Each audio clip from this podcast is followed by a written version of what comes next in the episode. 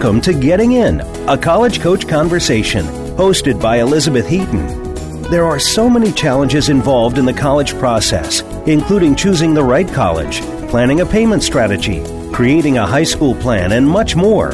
The team of experts from College Coach are here to help you find some, if not all, of the answers you need. Now, here is your host, Elizabeth Heaton.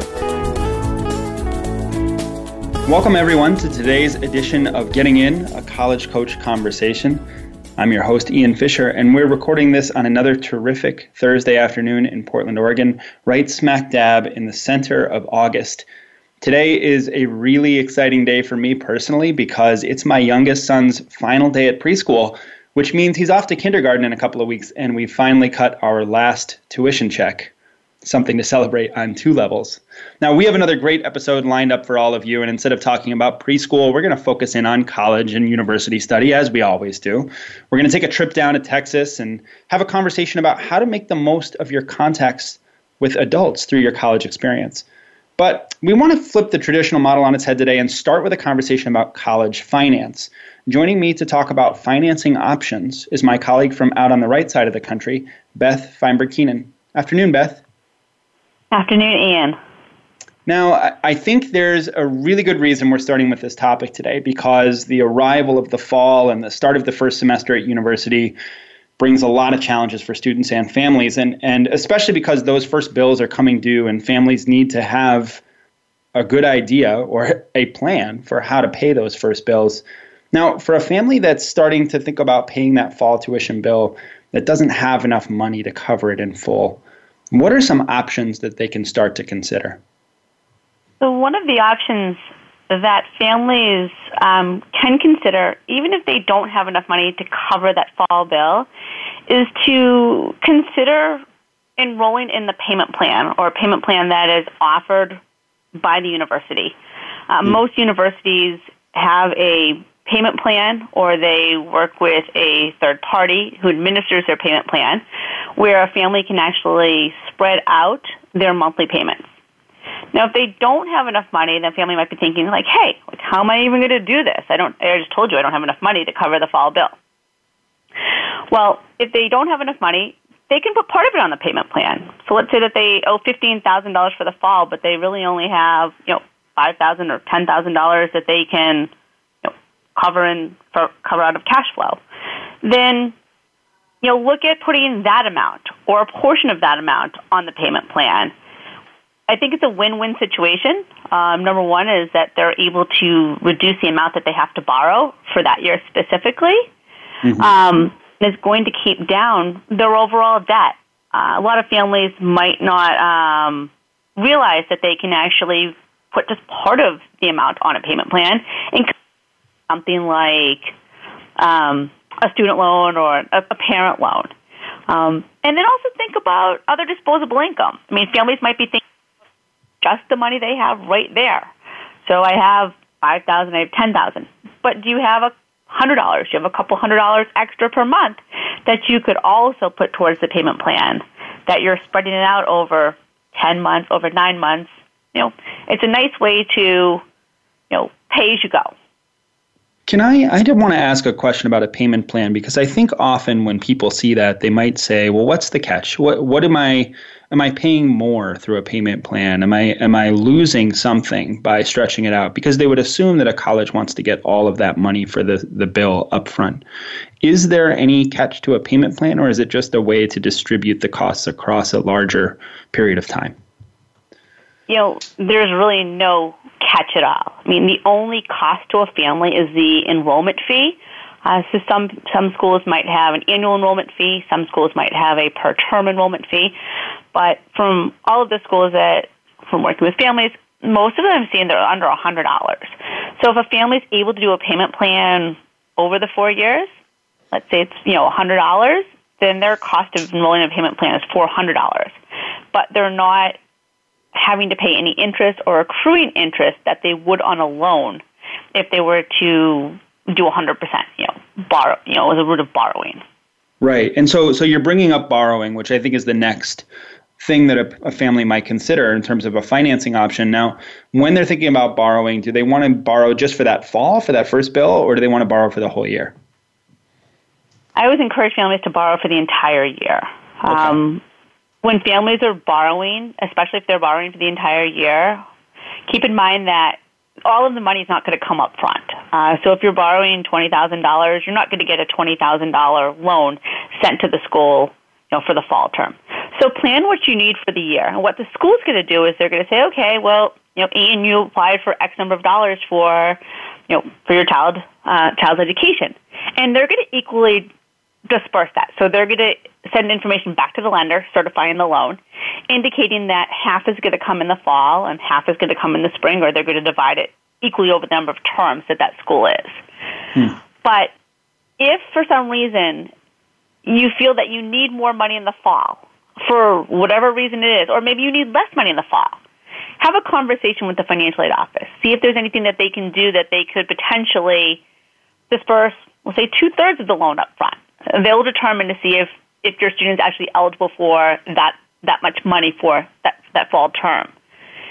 The other thing that families should also keep in mind is that any private loan that they're taking out works like an unsubsidized loan. So interest is going to start accruing immediately on the portion that's been dispersed. So you really don't want the entire loan up front anyway. You only want the portion that you that you, that you're going to use for that term because it's going to save you a little bit of interest. So, you know, when we think about paying the the bill it often is something that comes to parents. And i think that that's just sort of is the natural progression of parents pay for almost everything up until 18 and the bill comes along. And when it comes time to start thinking about higher education there are two loan options right? There's a or at, at least two but there sort of is the parent loan and the student loan. Which of those is going to be better uh, or does it depend on the family situation? You know it really does depend on the family situation but I mean, there's a big but. Um, number one is, you know, the PLUS loan in some states are really the only true parent loans out there. You know, even the student loans that families say, hey, this is my student's loan that they're taking out, they are going to need to have a credit creditworthy cosigner to apply with.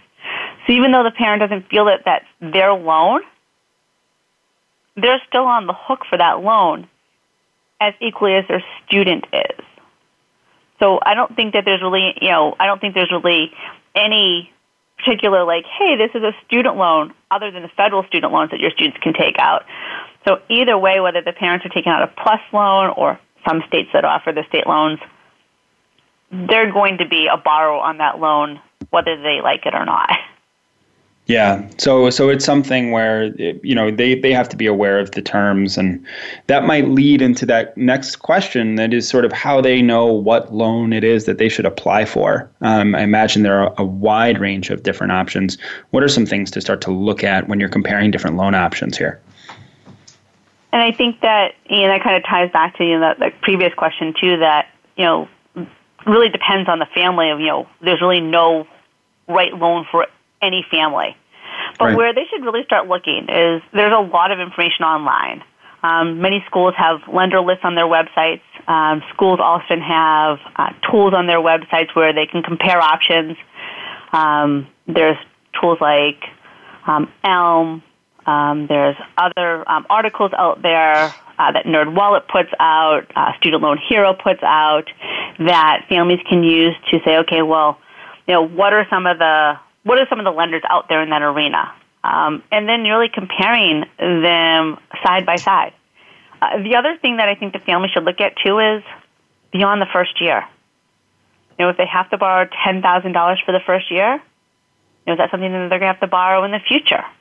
And maybe they're going to have to borrow more in the future because maybe they have some resources, some savings, um, other resources that they can pull from for the first year, for the second year, and those, those resources are depleted, uh, then they might have a greater shortfall in upper class years. So I really encourage families that when they're comparing, you know, and starting to research loan options, also look at, you know, what it's going to cost, what it's going to cost them over the entire education for their college bound student and really for all of their students. Right. And, you know, Beth, the inevitable question that we get on this front whenever we uh, talk about comparing different options and looking what's best for you, it comes back down to, all right, but what do you recommend? What should I do? So, are there loans that you might recommend, especially if students are borrowing on their own, that you recommend are going to be better than others? We don't. Um, we and we completely stay um, unbiased and neutral. Um, That's good. Most colleges are going to do the same. Uh, we'll definitely, you know, share with families. You know, these are different uh, loans out there. Uh, we'll share that, you know, these are the places that you can research, you know, the different loan options. But we stay very neutral. That this is the family's decision, and really there isn't one loan that we're like, hey, this is the loan that you have to borrow. Gotcha. Um, so that so it really is a family decision, and there are there are good options I think out there um, that are going to help finance this education, and you just want to look really carefully. Now, you know, I mm-hmm. was um, earlier today. I was looking at my uh, credit report, um, and you know, that's something I think that all adults are pretty well aware of. It's also, it's been in the news. Um, if you're trying to make any big change, you might uh, need to be aware of where your credit is. How does co-signing on a loan affect uh, the credit for a parent or student? Well, any loan that you take out or that you co-sign on is going to show up on your credit report. So parents, that's where, you know, I mentioned earlier that if you're in a position where you think that, you know, your student's going to be able to solely take out the loan under their signature, that they're going to need a credit-worthy cosigner. So, you know, parents, if you're thinking of co-signing for your students, uh, then you just need to make sure that you know that that's going to impact uh, your credit score and you know appear on your credit report uh, the same way as if you had borrowed that loan. Now, on the on the back end side, it's also very important to keep in mind that if the borrower, like if you're saying, hey, this is my student's loan, even though I co-signed on it, if your student's making late payments, it's going to negatively impact your credit. So one thing as a co-signer that you might want to consider doing is setting up a separate account where you can tie your loan payments to or tie the loan payments to. Um, maybe parents, you can put in a couple months of payments into that account as a buffer um, and the student should be making the payments into this account, and the loan company will be pulling payments from this account. So you can kind of figure out, okay, well, you know what? Mm, hey, why is the balance going down in this account? You can kind of nip it in the bud. Have a conversation with your student. Have a conversation with the borrower that you co-sign for, uh, versus finding out, oh my gosh, why is there a 30-day late payment on my credit report, or why am I showing delinquencies on my credit report? And you know, kind of a proactive approach um, to making sure that you don't have negative, you know, any type of negative impact on your on your credit report, specifically when your students repay it. But mm-hmm. in terms of the front end side, I mean, I guess if you have, you know, parents, if you have any big purchases in mind, if you're thinking of buying, you know, buying a house, if you're thinking of refinancing a house, um, if you're thinking of buying a car, you know, having this loan is going to impact your overall debt to income ratio. So, things to think about. Yeah. Some other things to think about. I think that at a very high level, when you're evaluating loans, there's a tendency to look just at the interest rate. Um, can you just sort of briefly touch on the difference between the interest rate of a loan and the APR? Sure. Uh, the interest rate is really just the cost of borrowing on the principal loan amount, um, whereas the APR is a broader measure and it's looking at other things like fees or other costs that are built into the loan. Uh, so typically the interest rate is going to give you an idea of what your monthly payment's going to be, whereas your APR is going to give you a better idea of what the total cost of borrowing um, that loan is. Gotcha. That's helpful. Now, um, are interest rates, you know, I sort of I like to simplify things, and I understand that loans are not particularly simple. Um, are interest rates the most important thing to consider when comparing loan options, or are there other things that we should be looking at that are, uh, you know, maybe a little bit more of a micro level of detail here? There are a lot of other things that families should be thinking about. I think that families often get caught up with, hey, this is a lower interest rate loan, this is the best loan for me. And I think that that's a great place to start when considering uh, choosing a loan. But other things that they want to consider loan fees. Um, you know, how much is that fee? Is it a fee that's removed from the loan up front? So if they're borrowing ten thousand dollars and there's a three percent fee, they're going to get you know three hundred dollars less, and so they need to plan for that. Or is it a loan? Is it a fee that is tacked on at the end? Um, so it's going to make their loan a little bit larger. Um, they also want to think about monthly payments. Uh, many private loan companies uh, require that a minimum monthly payment is made uh, while the student is in school.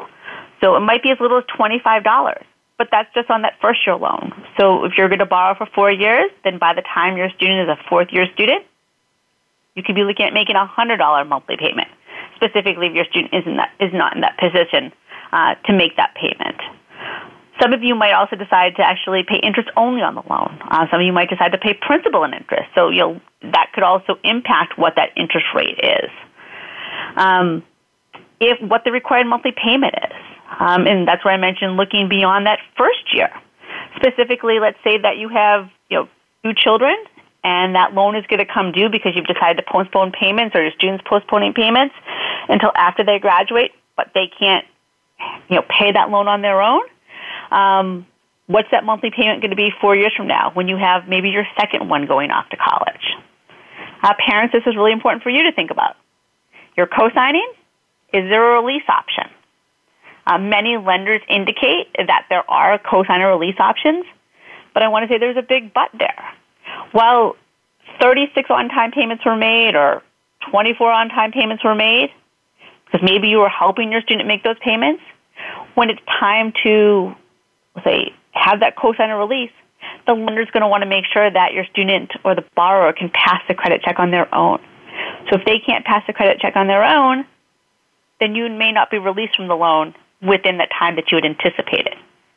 Uh, if the student's plan is to go to grad school, can they postpone payments? Can they defer that loan when they go off to grad school? If there's some type of economic hardship, are there options to postpone payments for that? So these are the little things to think about. I mean, these are things that you might not think about, but they all make up being successful in being a good steward of the money and repaying that loan back. You know, and you want to pay attention to little things. Um, also, you know, if something happens to the student, any type of death or permanent disability clause, or God forbid something were to happen to a cosigner. You know, a few years back, um, one of my colleagues was working with a with a family in the cosigner passed, and the lender called the loan due. They'd been paying it all along, but you want to make sure that you're reading the fine print and asking those questions making sure that you know all of those answers and you're comfortable with that loan. And you can make those payments if you don't have that ability to defer or postpone payments in the future. That's all great information, Beth, and I think it, it couldn't have come at a better time. Obviously, some families are getting ready for that first year of college, but if you're a parent of a younger student who has a year or two or three before they go off to college, it's still a good idea to be aware of some of these considerations and make sure that you're informed before you start taking out those loans. So, Beth, I want to thank you so much for coming on the show and walking us through all these financing options. Thanks, Ian, for having me. I really appreciate it. Of course. Now, when we come back, we're going to have an all Portland segment, so grab a coffee, put a bird on it, and join us.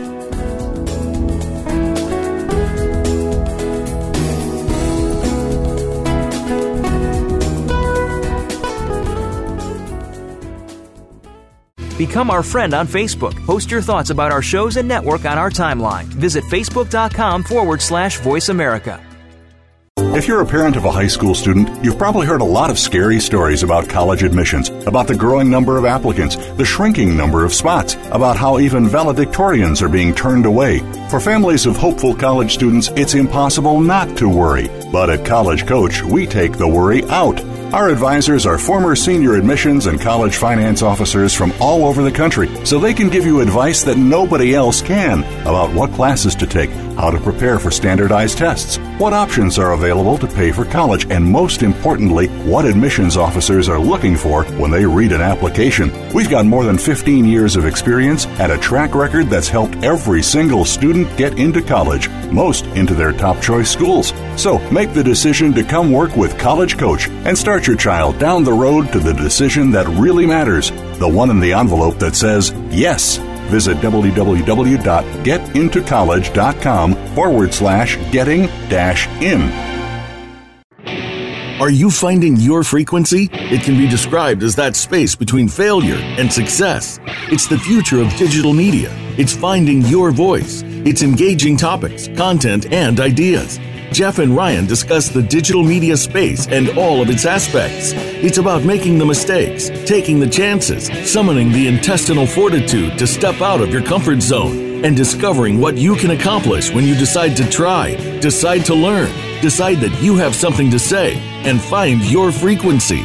Live Fridays at 12 noon Pacific Time, 3 p.m. Eastern Time on the Voice America Variety Channel. Streaming live, the leader in Internet Talk Radio, voiceamerica.com.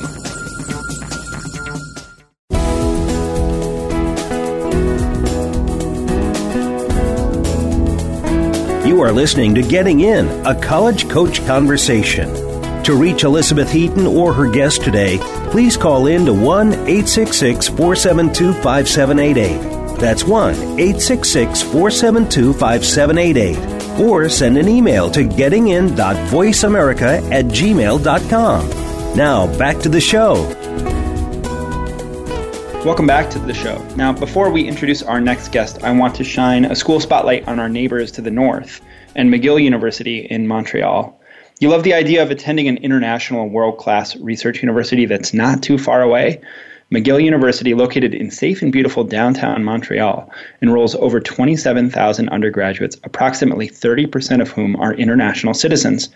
From accounting to world religions, there are hundreds of academic fields to choose from, and the university makes it easy for students to personalize their ideal course of study. Through the Faculty of Arts and the Faculty of Science, for example, students can combine an arts major with a science major, resulting in multi track programs such as political science and psychology, or women's studies and biology. Given McGill's prime location, cultural and recreational diversions abound. Each year, the university sponsors nearly 700 musical performances, while students can also choose from a wide range of athletic programs. In addition to options such as varsity ice hockey and club cheerleading, students can join the unique co ed sport known as Woodsman that tests skills in axe throwing, wood chopping, and fire building. It is in Canada, after all.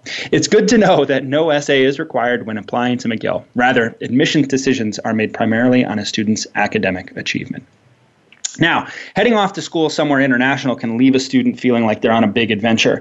But I think that sense of adventure comes for every student who begins their first year of college somewhere new.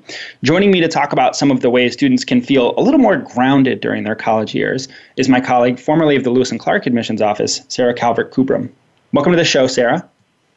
Hi, Ian. Thanks for having me. Of course. Now, you know, this segment was initially billed as an opportunity for us to discuss some of the staff members that every student should know on their campus. And I think we'll get into some more interesting territory, but that sort of is where I'd like to start. Students are going to know mm-hmm. professors, mm-hmm. they're going to interact with TAs, but who are some people that every student should know on their campus? Yeah. So I have some very clear bias here because I once upon a time was a an RA, a resident advisor in the residence mm-hmm. halls in my undergraduate career. Um, but I think that immediately for undergraduate students who live on campus, they need to go get to know and not be shy about it the, the staff in the residence halls. Um, in most residence halls, there is a student worker, so an RA who lives and works right there in the hall with them. They're usually an older student, maybe a sophomore, junior, senior, who is there to be a mentor, but also to facilitate fun social gatherings, help keep the residence halls safe, perhaps um, worked with some policy stuff depending on how the college sets it up. But they are there to help them guide that transition to college as a peer mentor and leader. But in, on top of that, there are also professional staff members. They could have different titles at each school, but maybe it's a resident director, an area director. Um, most of these people at this point have master's degrees. They are professionals in things like student development, higher education, things like counseling. They are there to be professional people who live in the community to support the students holistically. So that's kind of the low hanging fruit. So they're there right when you get on campus. They live in your community. That's the mm-hmm. first one that I would recommend um, yeah. as a guide and support as they arrive on campus. Yeah, I think that's a great place to start, and I, I think it is sort of important to note that um, you know sometimes students think of their resident directors or house advisors as someone with whom they need to have an adversarial relationship because they they sort of perceive them in some cases as babysitters or people who are there to enforce mm-hmm. the rules. And I think it doesn't have to be that way. And and understanding that the purpose of those people on those campuses and in your residence halls is really to help provide mentoring opportunities and create activities mm-hmm. for you and welcome you into this community. So, starting that off on the right foot, mm-hmm. I think, is just a great thing for every student to think about and um, a really great opportunity to begin that living experience with a lot of uh, quality connections with other people. Um, now, the, the, residence halls, obviously, that's where you live, it's where you sleep. You come back to your dorms at the end of your day. Um, but there are also staff members elsewhere on campus that you might come across. Mm-hmm. Are there any that students should keep an eye out for and get to know? So, yes, very much so. And I think it depends on the student who those core people are going to be. Um, obviously for student athletes, their their coaches are fundamental mentors and connectors in this whole process. Um, they help them connect to resources across the whole experience. They mentor them in sports, life, academics, you name it. Um, for a lot of students who show up on campus who perhaps have a, a learning difference or disability or need academic accommodations, most all colleges have an office. They have different titles, but it might have to do with student support services or accommodations, where there are professionals that will you know get to know you and help you navigate that transition as a college student. Most colleges also have staff members in student affairs that are on the campus to help run all of the other programming. So they might have someone in charge of student activities. They have staff members that oversee all of the fun events happening on campus who are great resources at knowing, you know, what, what is happening on campus and can help connect you to maybe your passion in high school that you want to continue in college. So it really depends on the student's interest, but I think going to every event that is targeted to new students in your first few weeks is a way to figure out who, who, those people are. So most schools have an activities fair um, where you get to go and meet these staff members that are involved in it. And not being shy and showing up is a good way to get to know them. Um, also, for a lot of students, there are staff members on campus in charge of religious and spiritual life. So there could be, depending on the student's religious or spiritual background, professional staff members who they can also connect with on that part of their identity. There are also offices on every college campus I've been to about um, all sorts forms of identity, so racial and ethnic um, identity. Offices that work around gender and inclusion, and there are professional staff members and educators that work in those offices who can be really powerful guides and mentors for students as they show up on campus. Those are a few examples on more what I would call the student life side of things. But there are also a lot of logistical offices that are important too, and I'm happy to give you a few examples if you want. Well, I think that I, I, liked a couple of things that you said in there, just around the idea of not being shy and sort of stepping up and, and introducing yourself. I think that, um, you know, it's important to keep in mind that all of the staff members that are on a college campus are educators in some way or another. They are there because they enjoy working with students and they're curious about students mm-hmm. and where they come from and what their backgrounds are. Um, and so, you know, you never want to sort of feel shy about just stepping up and, and introducing yourself and asking questions about a place. Um, they can really mm-hmm. help you to understand where to go, what resources to take advantage of. They're professional staff. They've been there for years and in many cases, and so mm-hmm. they can point you in the right direction. So, you know, everybody starts from scratch when you go to college for the first time, and, and it's a good uh, reminder that you don't have to be shy about those conversations. You can really take advantage of them. But you said you were mm-hmm. gonna you wanted to build on a few more different offices, some other spaces that maybe students could have a look into and find some other people to connect with. What are some examples of those? Well, some of them are honestly purely logistical at first, but sometimes you get to know power, interesting people. Um, I think that colleges can feel a little intimidating to students as they figure out, oh my goodness, what do these terms mean? What are these offices? What do I have to navigate? Um, and a big one for incoming students um, is boring as this might sound, is the Office of the Registrar. Um, it, the Office of the Registrar is in charge of all transcripts, awarding credit, everything to do with grades, classes, etc. Um, and most college students have to go in there at some point to confirm their classes, to change their schedule, but a lot of incoming students might also be receiving credits for high AP scores or IB scores or college classes that they've taken. And that is the office that manages it. So if nothing else learning where they are early and who they are and what they do, I think, is really helpful. Um, another big one that um, students find the importance as they go through the college process is even figuring out who their designated financial aid officer is. Um, usually, offices divide it by alphabetics or uh, the first letter of the last name, things like that. Um, and going and figuring out, okay, who's my point person there as I need to navigate renewing my financial aid every year, if I have questions about my scholarship eligibility, loans, etc. Knowing the lay of the land of who does what in those offices, knowing where they are and who your person is to go to is really helpful. Um, even more basic than that, every college has some sort of advising model. Um, it might be in an advising center, or it might be a professor that is assigned to the student as their advisor. Um, but prioritizing in that first week or two any opportunity that you're given to get to know that person is a pivotal part of, the, in, of that transition as well. Um, and as you alluded, all of these people are there because they love working with students. But I think even in addition to that, philosophically, they are there and excited to help empower students to transition from adolescence to adulthood. So they're going to be there to help you navigate it, but they are really also helping you practice kind of being there as an adult versus an adolescent in high school. And they really see that this is a big time of transition and they're helpful to kind of help navigate and teach you that, that process. Right, and there are some really terrific skills that you can develop as a student through that kind of conversation. Um, you know, you're going to be interviewing for internships, perhaps while you're a college student. You'll be interviewing for jobs mm-hmm. after you graduate, and beginning to have these mm-hmm. conversations with adults and talking about who you are, asking interesting questions is great practice for the kinds of conversations that you'll have later on.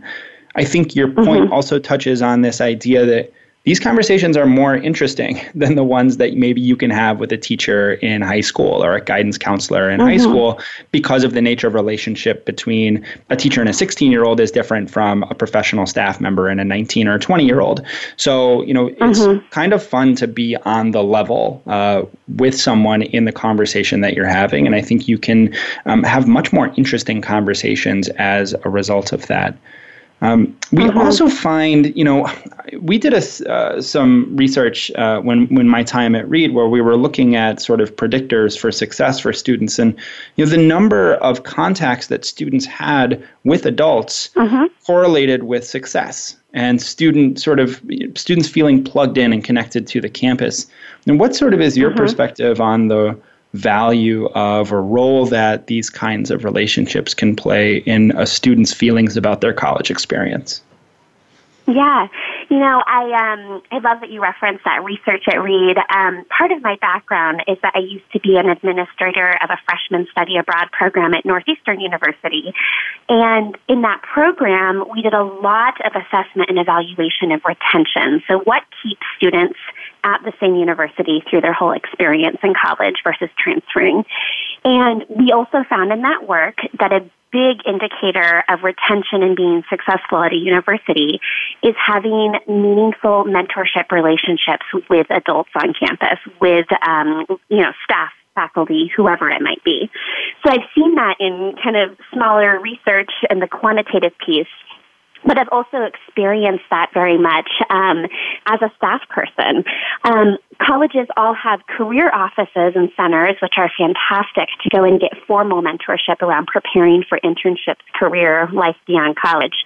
But I, in my own experiences as a staff member at Boston College, Northeastern University, and Lewis and Clark, have found that sometimes the deepest, most rich mentorships come from your your supervisor. It could be someone you know you have a work study job on campus. Maybe you're a tour guide or an office assistant, um, and you're working with a staff member who really gets to know you. They see the quality of your work. They see your beauty as a human. They get to know you, and that person for years subsequently in your life can be a job reference they can write letters of recommendation, perhaps for graduate school. They can give you feedback on things to consider doing or not doing to process decisions during college, like, huh, should I go study abroad or not? Should I do this internship? It's another more objective adult in your life to process this experience with. Um, I've had the honor of attending weddings of students that I've worked with in the past, seeing them have kids.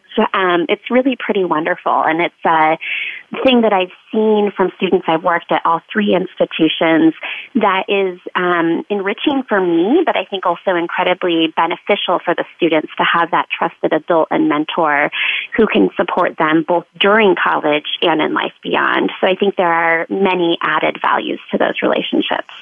Yeah, and these are things that part of the reason that we're having this conversation on the show today is because I think that these are things that don't necessarily occur to students. When they think about going off mm-hmm. to college, they're going to say, Great, I'm going to meet my friends for the rest of my life. Um, I might meet a partner.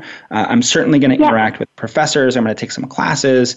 But there often is this huge piece of a college experience, which is the staff members that are there that students tend to overlook oh. and, and don't often think about that as being a part of their experience. And when I sort of reflect on the people that I connected with um, most often as adults within my my college career. Um, it were faculty members, but not always because of the classes that I had with them, but because of other ways that I was mm-hmm. able to mm-hmm. interact and the comfort level that's developed from practicing this kind of interaction. And then, of course, staff members. I mean, I wouldn't have gotten a job in admission if I had not started as an intern in the admission office and and started to make those mm-hmm. connections with staff members there. So um, it's a, a really great reminder that the college experience is about more than just classes and professors and, and friends, but there are other opportunities there too. Any sort of parting yeah. words of wisdom that you want to share, uh, Sarah, in the last minute or so we have? You know, one perhaps silly anecdote I'll just share, but I think it just gives the human element of this is I just had this memory. When I was an admissions officer, I would travel around the country as they all do and interview students. I interviewed a young man in Arizona at his high school. He had never left Arizona in his entire life. Long story short, he was admitted to Lewis and Clark College, got a great scholarship, and came. Um, one morning, I reached out to him. I hired him as my student assistant because I just was so impressed with him. Got to know him. He became a part of our office. And one fall morning, he saw a fog, literally for the first time in his entire life. And he was walking to class and he ran up the stairs to my office just to tell me, oh my goodness, fog is not just in the movies. Um, and he was so excited to share this moment with me. And um, it was just wonderful to know that this young man undergoing this huge transition to college knew that I was a safe person that he could come and have fun with in life as well. And I think that when students now in our mobile society are moving all over the country and world to go to college, it's just really important to find those relationships and touch points. So if you meet someone when you get to college, maybe before you get to college that you connect with, pursue that relationship and don't feel shy about it. Know that there can be someone who's excited to connect with you like that as well. Definitely. I love it. Um, that's a great place to leave it. Thanks, Sarah, for coming on the show. Yeah, thank you, Ian. Have a good rest of your day. You too. Uh, folks, when we come back, we're going to dive into the Apply Texas application. So stick around.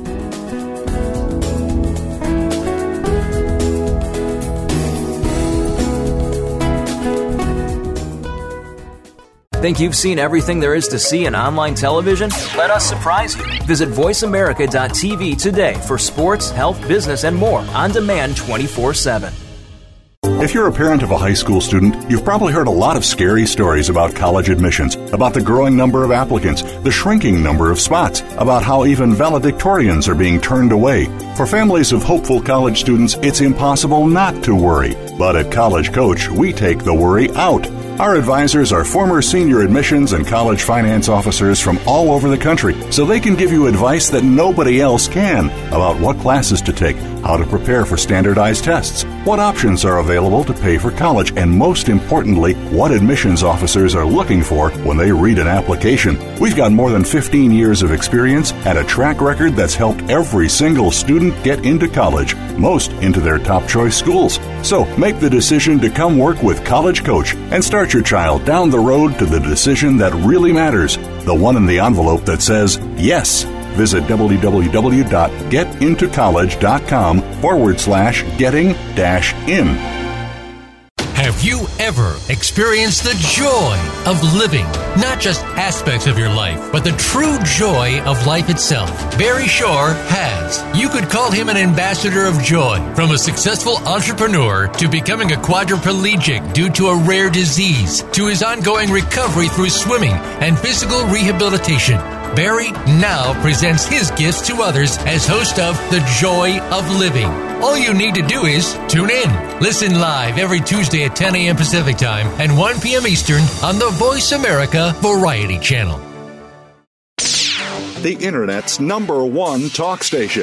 Number one talk station. VoiceAmerica.com.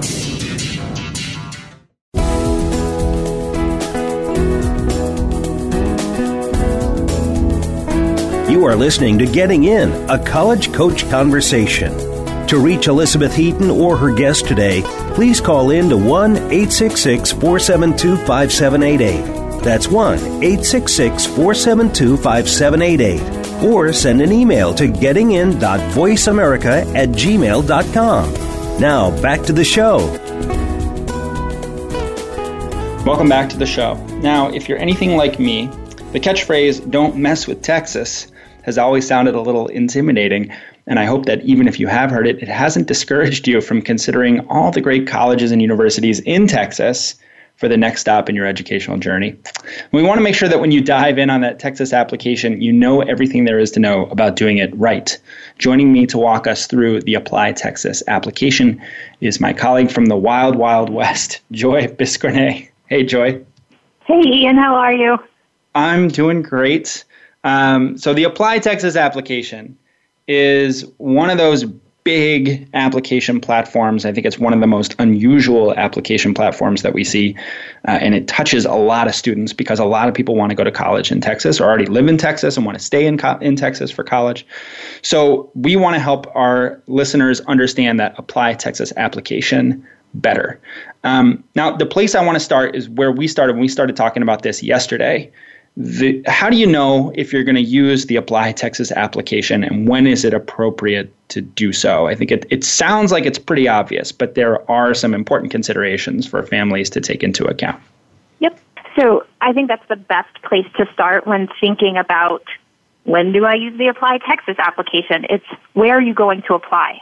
So if you're a Texas resident or even if you're an out of state resident thinking about going to school within Texas, if you're applying to only Texas schools and nowhere else, with one caveat, you can use the Apply Texas application. It's a great application in that way, in that it covers a number of schools and it's one application. So it kind of eases your workload in some ways. The exception is with Rice University. Rice does not accept the Apply Texas application.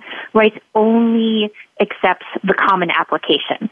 So if you're staying within Texas or applying to only Texas schools, and that includes Rice, you'll fill out two applications, um, Apply Texas and the common application. Where it gets a little more confusing or might be a little bit of added work is if you're applying to certain Texas schools, namely UT Austin and Texas A&M, and you're thinking about applying to other schools out of state. Um, both those universities, ha- within the past few years, have started to accept the coalition application. And that application, as we know, is accepted by a number of other colleges throughout the U.S. If you are thinking about applying to, say, um, University of Maryland or the University of Washington or even University of Illinois Urbana-Champaign, and you're also thinking about applying to UT Austin and or Texas A&M, then you might want to use the coalition application because those schools accept that application. So you've got this big Venn diagram of sorts where you've got the Common app and you've got the Coalition app and you've got the Apply Texas app.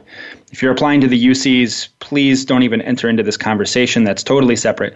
But you've got these sort of three things that overlap with different possibilities here and there. And I think what you want to identify is what is the way for me to um, save myself the most time in terms of filling out different applications.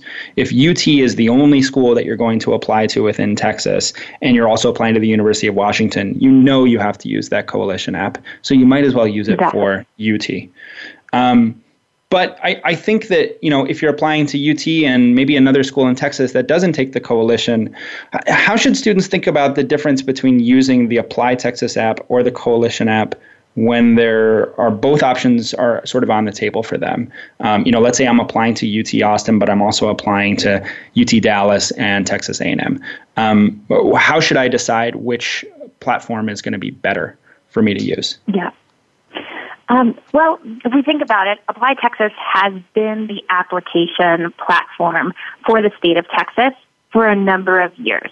Uh, admission officers at those colleges and universities within the, the state have such a great level of familiarity with Apply Texas that they know where all the information is and can really glean the most important parts of a student's academic, extracurricular, and personal life um, to really get a great snapshot of who the applicant is. Coalition app has been used by just two schools in Texas for just a few years. So there's not a, as great a level of familiarity with how that application comes through, how it looks um, for a reader. So I think go with what you know or go with what the reader knows. If that Apply Texas application is um, available and you're choosing between that and the coalition, I would say go with the Apply Texas application. In, in truth, it might make you, depending on where else you're applying, it might give you one more application to fill out, but in the long run, it might just be easier for who's ever on the other side of that application who's reading it.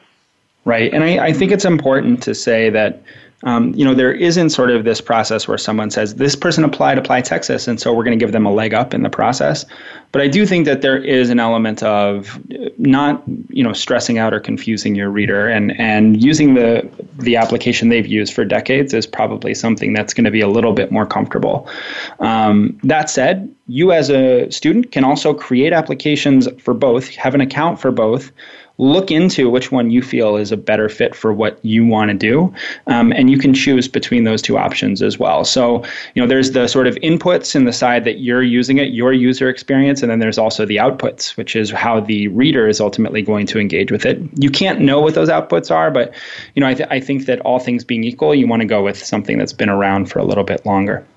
Um, now, I, we've talked a little bit about the app platform, and I think we'll come back to that, Joy. But I, I want to sort of there's some special um, rules for admission in Texas, especially for in-state students, and I want to make sure that we cover those for UT and A&M both, because those are the two most popular campuses within the state.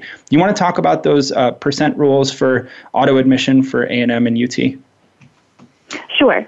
So um, let's start with A&M, since you said that first. Um, so their auto admit for A&M, how it works is if a student is in the top 10% of their graduating class by the time that they apply, um, then they are automatically admitted to Texas A&M. Now that admits them to the university overall. It doesn't necessarily admit them to the major of their choice. So that goes into that next level of review. But if you're in the top 10% of your graduating class, um, then you can be admitted to um, Texas A&M. Now, currently, A&M also has what's known as academic admits. Um, the top 25% of a graduating class before the app uh, before the app deadline, if you're in the top quartile of your class, and you meet minimum testing requirements for either the SAT or the ACT, then you'll be admitted. That's an academic admit. But here's the thing: this really only um, is uh, a, a, a, possibility for this year's uh, applicant pool. Beginning with applicants for the fall of 2021, academic admission will no longer be available. So it will just go to that top 10% for the auto admit, and no longer will A&M consider um, academic admits. So now let's move on to uh, UT. So UT right now is accepting um, auto admit for the top six percent of a graduate of high school um, graduates. So there was um, it used to be a little bit larger, but then in 2009, uh, the Texas legislature updated the law about auto admits to, um, so that UT must auto admit enough students to fill 75% of available Texas resident spaces. And what um, UT does, it'll update that percentage each year. So this year it's the top t- 6%. In the past it's been the top 7%. So it fluctuates each fall. And um, at that time, the university then um, reaches out to Texas school officials and notifies them what the rank um, is needed uh, for current juniors. Um, wh- what they need to uh, obtain is terms of their uh, in terms of their rank by the end of junior year to be considered for that auto admit. Gotcha. Now, you know, I wanted to ask a question around rolling admissions for these schools because I think that there's a there's some role that rolling admissions plays. There's some encouragement for students who are applying to A and M to hurry up and submit their applications as soon as they can. UT maybe wait a little bit longer and get the app up to a different standard of quality. How does rolling admissions sort of play a role here? Sure. So the Apply Texas application um, opens July 1st. So really it opens earlier than um, other applications, like the Common App mm. or the Coalition app. Um, so students are encouraged to apply early as possible. For many students, they're submitting their applications before they head back to school in fall of their senior year because A&M does admit students on a rolling basis. So the admission committee is making decisions as applications come in. So it's really in a student's best interest to apply early um, so that they can get full consideration for their major of choice, particularly if you're thinking about popular majors like um, engineering or computer science. In fact, mm-hmm. um, for the College of Engineering or students who are interested in applying to engineering, there is actually an early action deadline, um, which is October 15th.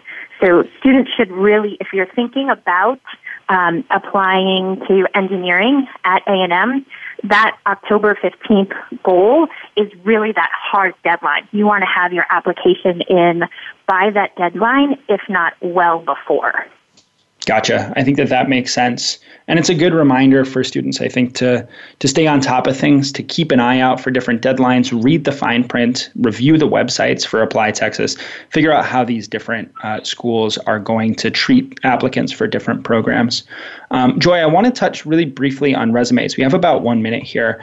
Um, it, with respect to activities lists, students do a lot of self-reporting on their activities lists, and the resume is not required. But I know that it's been a big part of their review in the the past. Is there anything that you'd like to say to out of state applicants about the resume in the next 30 seconds or so?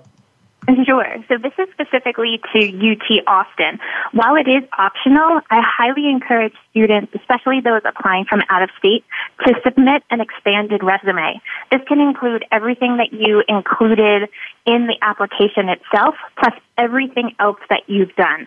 Your achievements, your activities, leadership, um, employment that you may have had.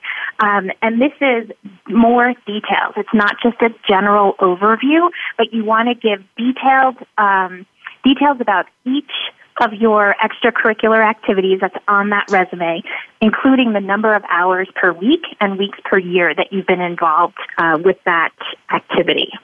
Right, as a great way to show the scope of your engagement. Um, Joy, thanks for coming on the show and talking a little bit about Texas in the limited time that we had. Appreciate it. My pleasure. Thanks. Of course. So, folks, we'll be back next week for the final August episode of Getting In. Sally will take on the captain's chair, walking you through essay supplements for Vassar College and the University of Rochester. So, you want to miss it if you're looking at those two schools. She'll also be fielding questions, which you can always send to us at gettingin.voiceamerica at gmail.com. That's it for me this week. I'm off to the Wallowas in Eastern Oregon, where I'll enjoy campfire, lake views, and a few good books. As your summer draws to a close, I hope that you're able to close out your reading list in style and that you feel refreshed refreshed and recharged for the start, start of another school year. Have a wonderful weekend wherever you are, and we'll see you next time.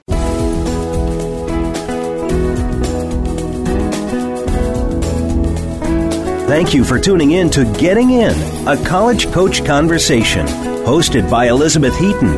Please join us again next Thursday at 1 p.m. Pacific Time, 4 p.m. Eastern Time on the Voice America Variety Channel. Have a good week.